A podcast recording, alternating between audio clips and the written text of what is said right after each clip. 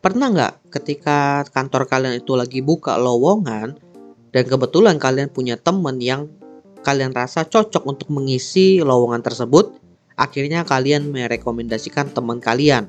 Istilahnya ini lewat jalur orang dalam, di mana posisinya itu kita lah orang dalamnya. Gua sendiri udah cukup sering ya merekomendasikan teman gua entah lowongan kerjanya itu dari kantor gue sendiri maupun dari orang lain yang memang lagi nyari orang. Tapi yang pengen gue highlight di sini adalah ketika kita itu merekomendasikan teman kita untuk lowongan yang berasal dari kantor tempat kita bekerja. Di mana nantinya ada kemungkinan teman kita itu nanti bekerja langsung dengan kita di satu divisi yang sama. Dan mungkin nantinya teman-teman akan mengalami hal serupa di mana ada lowongan terbuka di kantor kalian, di divisi kalian, dan kalian ingin merekomendasikan teman kalian, sebaiknya kalian memperhatikan beberapa hal ini terlebih dahulu. Yang pertama adalah sebelum merekomendasikan teman kita, kita sendiri harus paham bahwa ketika kita merekomendasikan teman kita, ini akan menjadi tanggung jawab kita. Tidak sepenuhnya sih, tapi setidaknya adalah tanggung jawab yang harus kita pegang terlebih dahulu, terlebih di fase-fase awal. Seperti dari fase interviewnya, kemudian fase probationnya, bahkan sebisa mungkin setidaknya sampai enam bulan ke depan setelah teman kita itu masuk ke kantor kita. Tanggung jawab di sini itu bukan tanggung jawab terhadap pekerjaan sih, atau tanggung jawab yang mendapatkan punishment kalau seandainya kita gagal, tapi lebih ke tanggung jawab moralnya. Karena ketika kita merekomendasikan teman kita itu ke manajer kita atau ke HRD itu, seolah-olah kita menunjukkan bahwa ini loh orang yang gue yakin bisa mengisi lowongan tersebut. Di mana gue yakin orang ini ketika bekerja bisa ngerjain role yang ada di lowongan tersebut dengan baik. Tapi kan kenyataannya belum tentu. Bisa aja di kantor dia yang lama dia memang bisa mengerjakan role tersebut dengan baik. Tapi ketika pindah ke kantor kita, role-nya ada sedikit perubahan yang mungkin dia itu nggak serak, nggak sesuai, sehingga kinerjanya itu kurang pas. Makanya gue bilang mungkin kalau dari segi tanggung jawab moralnya ini sampai 6 bulan setelah teman kita itu bekerja. Karena biasanya setelah 6 bulan itu baru kelihatan nih kinerja orangnya itu seperti apa. Apakah orang itu udah cocok dengan kultur kantornya, dengan SOP yang ada, dan apakah kinerjanya itu bisa maksimal. Karena kan kalau kita bicara tiga bulan masa probation itu ya masih fase-fase adaptasi lah, belum bisa optimal. Dan bayangin aja kalau seandainya dalam fase 6 bulan itu ternyata kinerjanya itu kurang pas. Ya worst case-nya kalau kinerjanya itu buruk bagaimana? Pasti kan nanti dari sisi kita ada rasa nggak enak kan karena udah merekomendasikan orang tersebut. Jadi minimal kita udah harus tahu bahwa inilah tanggung jawab kita kalau kita merekomendasikan teman kita masuk ke kantor kita. Kalau udah paham dan udah siap dengan konsekuensinya ini, barulah kita masuk ke fase yang kedua atau step kedua yaitu kita melihat track record teman kita sebelum merekomendasikannya. Ya kalau lu sering ngobrol ya sama teman lu terlebih di usia sekitar 24, 25 sampai 30-an, pasti obrolannya udah seputar kerjaan. Minimal di dalam obrolan itu kita tahulah track record teman kita.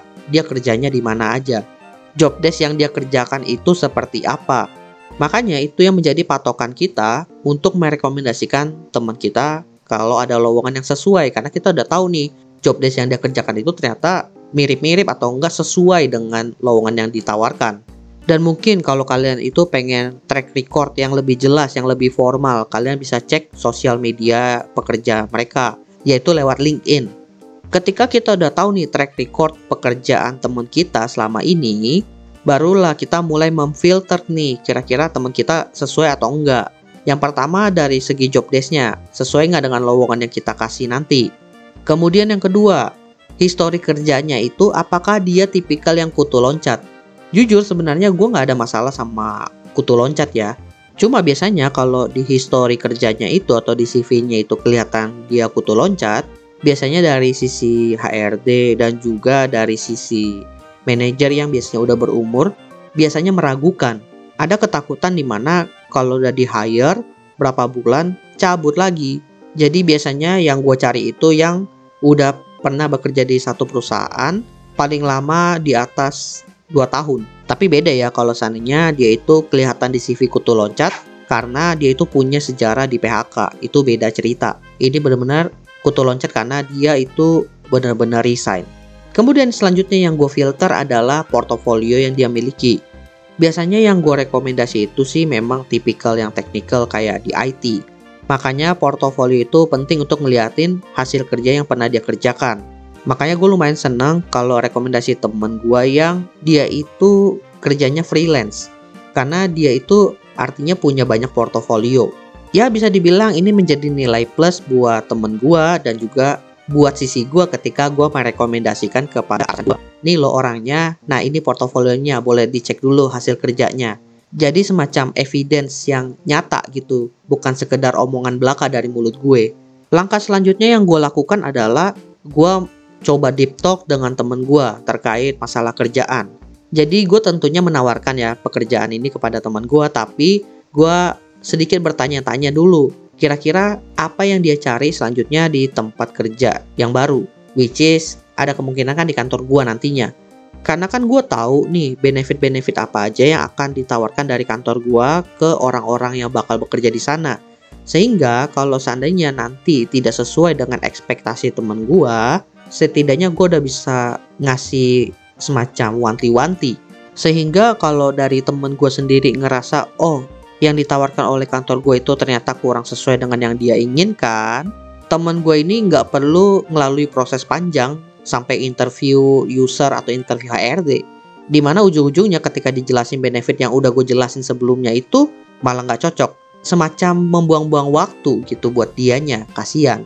Setelah dia oke okay, dan merasa sesuai dengan benefit yang ditawarkan oleh kantor gue, barulah gue mintain tuh dokumen-dokumen yang biasanya dikirim buat interview seperti CV dan portofolio kalau ada. Dan pokoknya semuanya udah atas konsennya dia sehingga gue juga pede ngajuinnya ke atasan gue. Kemudian ada juga beberapa pertanyaan yang gue ajukan itu seputar transportasi dan juga tempat tinggal kalau dia ngekos. Terlebih buat teman-teman gue itu yang lokasi kerjanya di kantor lamanya itu jauh daripada kantor gue. Bahkan bisa dibilang udah beda daerah. Tentunya kan ada penyesuaian gitu apakah dari mereka itu udah siap untuk terjadi penyesuaian dari segi biaya dan juga lingkungan. Intinya gue mengajukan beberapa pertanyaan dan deep talk lah dengan dia. Sampai gue merasa yakin, oke okay, orang ini bakal gue rekomendasikan ke atasan gue karena dianya juga udah setuju. Dan dari sisi gue pun udah oke. Okay. Baru masuk ke fase terakhir, yaitu kita melakukan filtering lagi, screening bersama dengan atasan kita. Di fase ini menurut gue kita itu harus jujur sejujur-jujurnya terkait teman kita ini. Bolehlah kita memberikan sedikit pujian terhadap hasil kerjanya dia, tapi kita juga jangan ragu untuk menunjukkan apa yang menurut kalian itu mungkin belum sesuai dengan kantor kita. Gua ambil contoh dia itu portofolio teknologinya itu udah banyak, tapi ada teknologi yang dipakai di kantor ini dan dia itu belum pernah coba. Which is kalau kita lihat dari lowongan yang dicantumkan, berarti kan itu udah minus ya. Nah, dari situ diutarakan aja, kemudian coba ajak diskusi dengan atasan kalian. Karena balik lagi, kalau seandainya ternyata ada teknologi yang tidak diadopsi atau tools yang tidak diadopsi oleh orang ini, artinya kan ketika dia masuk perlu pembelajaran lagi dan itu butuh makan waktu. Apakah dari pihak tim kalian, divisi kalian itu siap akan hal itu? Jadi menurut gua ketika kalian screening dengan atasan kalian itu jangan ragu untuk menyampaikan kekurangan yang dimiliki oleh teman kalian tapi yang berhubungan dengan pekerjaan ya, jangan yang berhubungan dengan hal pribadi. Sehingga proses screeningnya itu jauh lebih cepat dan lebih jelas sehingga teman kalian itu juga bisa ketahuan dia nantinya lanjut ke tahap selanjutnya atau enggak dan kalau udah ketahuan kalian bisa ngasih info ke dia dengan cepat sehingga jatuhnya bukan harapan kosong lagi ya kalau kalian itu tipikal yang sering ngirim-ngirim CV ke HRD lalu nggak direspon ya kalian tahu lah rasanya gimana. Jadi kalau kalian udah ada info, langsung sampaikan aja ke teman kalian biar teman kalian itu nggak nunggu-nunggu. Oke, jadi itulah beberapa hal yang harus diperhatikan oleh kalian ketika kalian itu merekomendasikan teman kalian untuk mengisi lowongan pekerjaan yang ada di kantor kalian.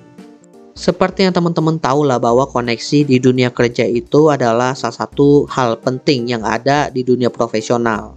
Dan rekomendasi-rekomendasi ini biasanya adalah salah satu action yang sering terjadi di dunia kerja. Dan tentunya action-action seperti ini akan ada dampak bukan cuma kepada teman kita, koneksi kita, tapi juga terhadap kita. Makanya kita perlu bijak-bijak dalam melakukan action tersebut di dunia profesional. Well, semoga bermanfaat lah buat teman-teman semuanya. By the way, jangan lupa follow Instagram Opsiana Podcast di @opsiana_media karena di situ akan ada informasi-informasi menarik seperti update dari Opsiana Podcast dan konten-konten menarik lainnya yang pastinya nggak boleh terlewatkan oleh teman-teman. Oke, gua rasa itu aja. Thank you buat teman-teman yang sudah mendengarkan. See you next time di Opsiana Podcast episode lainnya. Bye semuanya.